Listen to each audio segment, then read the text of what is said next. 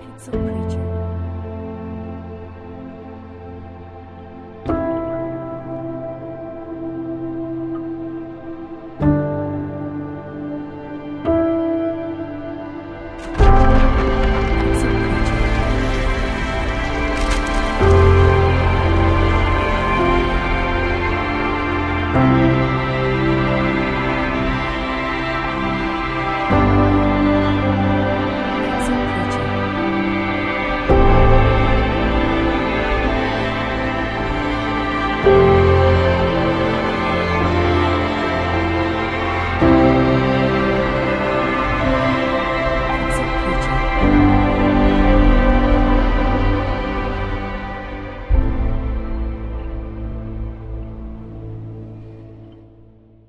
Well, good evening. I hope everyone is doing well and having a wonderful week. We are continuing a series that we began last, oh no, we didn't begin last week. We continued last week, uh, entitled uh, The Church Defined. And uh, ever since uh, Easter and the lead up to Pentecost, we've been focusing in on the church, uh, different aspects of the church. Our first part, we looked at what the church is, and we looked in scripture about uh, what exactly is the church. And we said that the church was the body of Christ, that we are the church. The church is not the building, but it's the people uh, that make up the church. And then we saw last week where we looked at um, uh, the purpose of the church, and we saw how the purpose of the church is to glorify God by loving others and by and by making disciples of people who then go and make disciples. And as we we look through that, I hope it gave uh, some clarity on um, what the church is, what the church is supposed to be about, and we also looked at some reasons why churches sometimes fail at glorifying God, glorifying God and making disciples of others. And so I hope that was a blessing to you. And I said last week that we are going to be talking in our next part uh, to this week about uh, the uh, the history of the various traditions within the church. And so today I want to share with you five uh, popular traditions within the church and kind of chart the history of why uh, some of those things came about, how some of those things came about. And I'm really excited to share this with you. Uh, many of these are, are really interesting. Uh, really fascinated on how these developed. I found many of them very amusing. It's um, uh, it's quite entertaining to, to see uh, how these things came about. I hope that you'll enjoy that. I will say at the outset, um, some of these traditions that we are going through, I, I I will joke around with them. I'll laugh a little bit with some of them. I'm sure I'm sure you will as well. But I, I just want to be clear. I'm not poking fun at any of these traditions. I think it's wonderful uh, the history of why we do things in the church, and I've always found it fascinating. So that's why I wanted to share it with you. So I hope that no one takes offense as we kind of work through some of these and we kind of uh, laugh and cut up with uh, some of the traditions that the church has adopted over the years. So with that said, the first one that I want us to take a look at are pews. I don't know if you've ever thought about it before, but pews are a really interesting thing uh, that, for the most part, is unique to churches. Now, not all churches have pews. In fact, in recent history, um, uh, many churches have moved away from pews. They've moved away from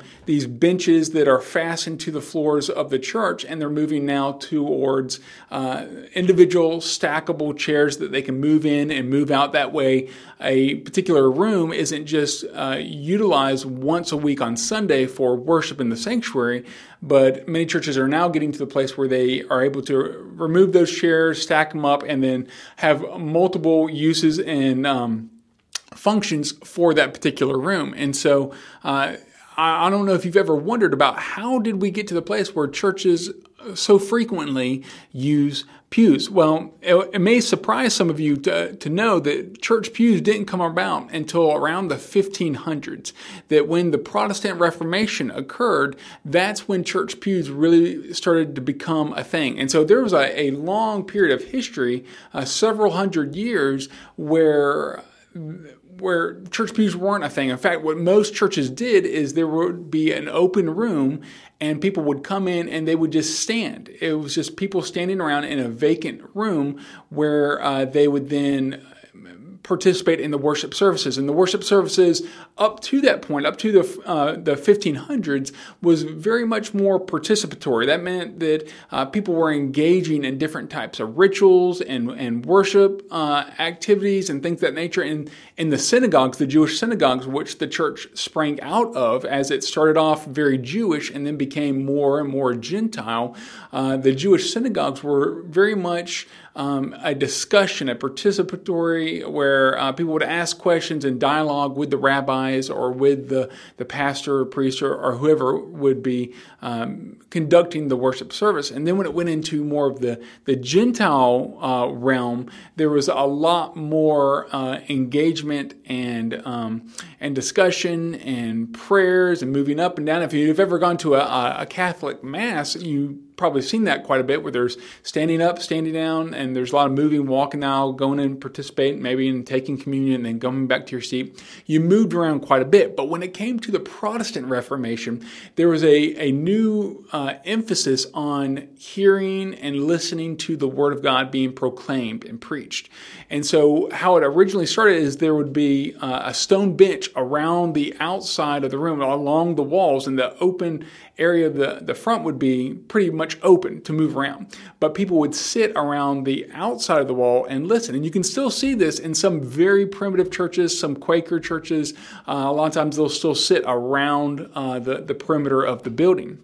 And eventually, as things continued to progress, those benches began to move inward and they were fixed as you see them nowadays in most churches, where they're all facing forward, facing the pulpit, which oftentimes is into, in the center of the church because that is where the focus wanted to, uh, needed to be in those Protestant churches that were focusing more on preaching and teaching uh, the Word of God. And so that, that's uh, where a lot of that came from. Now, the word pew comes from a Dutch word word, uh, a pewee, uh, which is an interesting word. It just basically means an enclosed front area of the building, like a town hall, where important important proclamations were proclaimed. And so uh, that's where the term pew came from. It was this place where anyone and everyone could gather to hear proclamations, and that was the emphasis on the hearing part of uh, the church service. Now, eventually, uh, when they had these pews uh, first put in it was very much assigned seating. You had certain seats that you would sit in, and uh, this was determined oftentimes by churches renting or selling the pews to the parishioners. and so when you came to church, you would most likely have a pew that you're either renting from the church or that you paid money for and you literally owned that pew. Uh, some of you have probably either heard about or, unfortunately, I hope not, experienced a time where you've come to church, you sat down, and someone taps you on the shoulder and says, You're sitting in my seat. Well, that was literally the case back around the 1800s, where uh, people literally bought or rented out the pews. And the wealthiest people, and those who were highest on the social uh, uh, uh ladder, they would have the front pews. Those were, those were the most expensive pews, and those were the pews that were reserved for um, uh, the most social elite at that time. And then as you went back, they were cheaper, and eventually you get all the way to the back of the church, and that is where um, they had some free pews that people could sit in. And as uh, you sat in those back pews, um, sometimes those were for the guests, those were for the visitors, which again, I guess the people who uh, were over these churches, they never read Matthew, James 2, where it talks about favoritism in the church. Um, but these were places for the more downcast in society. And then in, in some extreme situations, you would even have balconies, and that's where, uh, you know, often uh, those who were uh, slaves, they would stay in the balcony or maybe even out in the foyer and, and still be able to listen in. And so uh, around that time, uh, you would have just all kinds of uh, segmentations within the church. In fact, I remember going to Williamsburg, Virginia, and there I was able to see in this uh, particular church, it was uh, Bruton uh, Parish Church there in Williamsburg, Virginia, and you actually could see where George Washington owned this pew and Thomas Jefferson owned that pew over there. And so it's really fascinating, but that's kind of where. Um, church pews came from. Now, eventually, I think it was around uh, the 1940s, is when churches stopped doing rent and, and selling of pews. And I know that sounds wow, that was that wasn't too long ago, and that's right, it wasn't too long ago. Uh, but that's kind of the history of pews in modern day churches. Now that brings us to the next point, and these two are kind of tied. The the the the pews in the churches as well as um, the passing of offering plates. That's the, the next tradition. I don't know if you've ever thought about it, but why do churches collect offering the way they do? Why do we pass offering plates down uh, the, down through the pews and then the ushers take it and they go through each uh, individual pew? And, and why do churches do that that way? Well, again, that's not the way it normally went about. In fact, um, for the most part, most of church history, all the way up until around the 1800s, uh, there were um, there were state established churches and state established religions. Originally, especially if we look here in America, there was the Church of England before the American Revolution. There was the Church of England, and that was the church in the colonies at that time. There were uh, some churches here and there that could uh, that could worship freely, but for the most part, the Church of England was predominant in the uh, the British colonies here in America, and because of that, churches didn't collect tithe. They didn't collect offerings. Uh, people could still give freely to the church, but the church's revenue was primarily through the taxation from the government uh, and then given to the churches. And so the church wasn't um, dependent on the generosity of those members within the church. And it was commonly understood and argued at that time that churches are a benefit to society. That society can only function, a good society can only function if its citizens are of good, moral, upstanding character. And churches foster good, moral, upstanding character. Therefore, societies should, um, should fund and support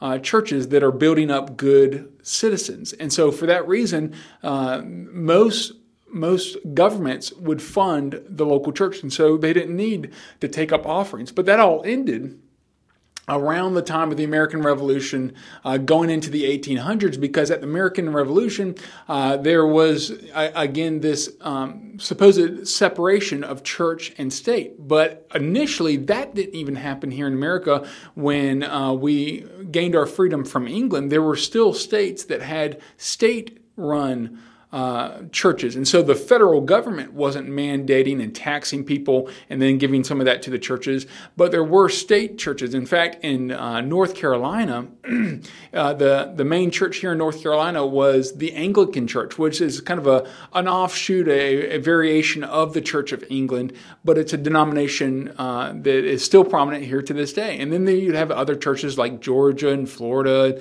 and they would have uh, maybe Baptist churches or um, Presbyterian churches or whatever they may be, and uh, that was the the official religion of that particular state. Now that didn't change until around again the 1800s, and that's when things um, there was a complete separation of church sponsored or um, state sponsored churches, and so at that point around the 1800s that's when churches really had to start figuring out okay, if the state is not going to be giving us taxes to help keep the church um, going and keep the building maintained and all of that, what are we going to do in order to make sure that people um, are giving and so that the church continue continues to function? Well, again, as I said earlier, they look to the pews. And so that's when they started. Uh, uh, charging for the pews, paying for the pews. People would own a pew, and they would even, uh, if I owned a pew, I could put it in my will that that would then be inherited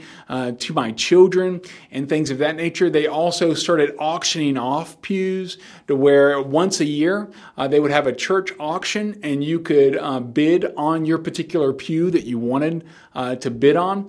Uh, so that's the way some churches were able to continue financing themselves after the state no longer collected taxes for the church. Uh, but then another interesting way that churches were um, collecting tithes and collecting offerings and, and, supporting itself is they had what was called a subscription book. Now, this is really good. This is one of the ones I found most interesting. The subscription book would be a book that was held in, in the front of the church, and in there was a list of all the members of the church, and next to it, they would list um, what the, each church member was to, uh, had agreed to um, contribute for that particular year. And so each year they would pass the book along. You would come to church service, you would sit in your particular pew, and then they would pass uh, this book along, and people would sign it. Or you know, some churches you would go up to the book and sign it. And as you're doing so, not only are you seeing what you're contributing, you're seeing what everyone else is contributing. They're seeing what you're contributing, and so it was just a really interesting dynamic. And that's how churches for a long time were uh, uh, collecting uh, tithes and offerings and things of that nature to support the church. And eventually, uh, that again uh, passed away as well. Uh, people eventually started getting to the place where uh, instead of going and signing a book, you would just, as you were leaving or as you were coming in, there would be a box. You would put your tithes and offerings in there, and then you would come to worship, or as you were leaving, you would put in there before you left.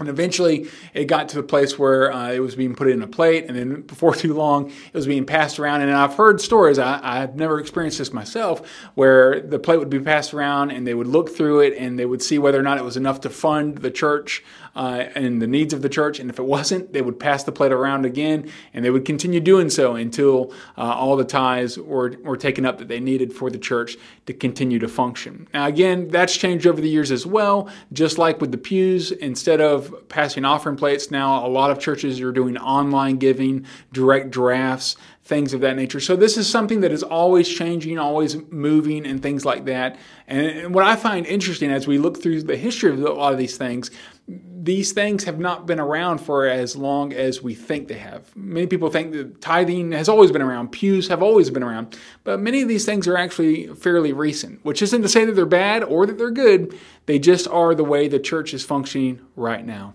And so uh, those are very interesting. Now, the, the third um, uh, tradition that the church does that, again, I, I um, was greatly intrigued by is invitations. You know, whenever you come to church and there's a worship service, uh, usually after the preaching, many churches have the pastor either in the pulpit or come down front, and then there's some music played, and people are able to come forward either to the altar or talk to the pastor.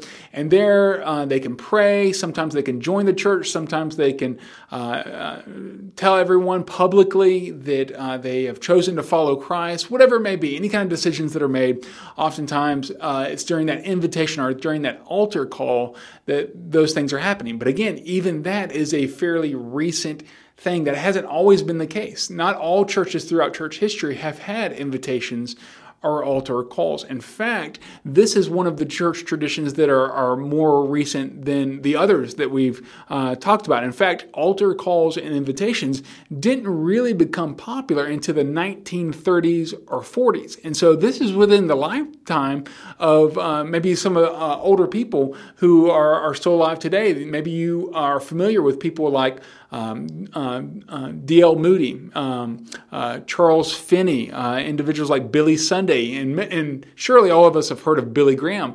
These are individuals, and many of them were primarily evangelists who went around and they would um, do a revival, and then they would have an altar call at the end of the revival. And uh, this is when a lot of people would make public decisions. And it was seen as a really good thing because these are people who are making an immediate public uh, decision for Christ. And so it, w- it was very um, good for them to go ahead and make the decision then instead of waiting because, again, we're not promised uh, another moment in life. And uh, if they were to make a decision right then and there and make it publicly, they were more likely to continue to follow through uh, with their commitments and with their faith. And so that was a lot of what was going around during those revival meetings of the 1930s and 40s. In fact, many of them were tent revivals. and a part of walking um, to the altar, doing the altar call or the uh, invitation was called Walking the Sawdust, uh, Sawdust Trail because a lot of those tent revival meetings, uh, uh there was sawdust on the floor. And as people went to uh, the, the altar call, that's kind of where that name uh, got its um, where that got its name from. Now, this was very controversial in many places within Christianity during that time. In fact, there was an author, uh, John Nevin, who wrote a book called The Anxious Bench. And the reason why he titled it The Anxious Bench is because a lot of these uh, revival um, preachers and a lot of these pastors who were doing these altar calls, they would have this bench up front. And if you were feeling anxious, if you were feeling the tug of the Holy Spirit, if you feel like God was speaking to you, you were feeling that conviction of sin, they would invite you to come forward and not to the altar, but to this bench called the anxious bench. And you would sit there and you would pray, and sometimes people would pray over you, and sometimes the, the, the preacher would really focus in on those who were seated there at the anxious bench and really kind of uh, preaching to them. And so uh, John Nevin, as he was writing this book, uh, kind of criticizing the altar call and the invitation and the anxious bench, this is what he said. He said, quote, spurious revivals are common, and as the fruit of them, false conversions lamentably abound. An anxious bench may be crowded where no divine influence whatsoever is felt. Hundreds may be carried through the process of anxious bench conversion, and yet their last state may be worse than their first. And so essentially, what he's saying there is you may get a, a, high degree of emotion in the midst of these revivals and these church services, and people come down, they're sitting at the anxious bench, or they're making a decision, they're professing faith in Christ, or professing to, to get rid of this sin in their life. But as they are doing so, maybe the Holy Spirit's really not moving in. They're just getting their emotions ramped up and they, they make a false profession of faith and then they go back to their old lifestyle. And yet they do so with a clear conscience because they feel like, well, I prayed uh, you know, a prayer back then, or I went to this crusade, or whatever it may be, and so I know I'm saved, so I just keep on living my life. And so, uh, people like John uh, Nevin, he was really worried about that type of false conversion or false show of faith uh, with this invitation. Uh, and so, there was a lot of criticism. There was so much criticism. In fact, it, there were some Baptist revivals and church services that were going on, and the preachers would preach against some of the other revivals going on that were utilizing invitations and anxious benches and, and, altar calls and things like that. In fact, there was a quote from one Baptist preacher who said this that we need to stop this her- uh, heresy or God needs to smite the leaders of these holiness meetings. Now, when he's talking about holiness meetings, he's referring to the Pentecostal and holiness churches that really leaned into these altar calls and, and um, invitations because that's where they were doing a lot of their healing and people were speaking in tongues and things like that. And so there was just a lot of controversy um, revolving around this, but eventually, uh, people began to get more accustomed to that. They saw true life change happening, especially when Billy Graham steps on the scenes and he's having these these um, very populated revivals and lives were being changed. And so eventually, um, it began to be more mainstream in a lot of churches. But that's kind of the the foundation and the, and the starting point of what we know as church invitations today. Now, the second, uh, I'm sorry, the fourth, the fourth thing uh, that I want us to look at as far as church church traditions is Sunday school. Now, again, most of us are probably very familiar with Sunday school. You come to church usually before church service. You go to a Sunday school class.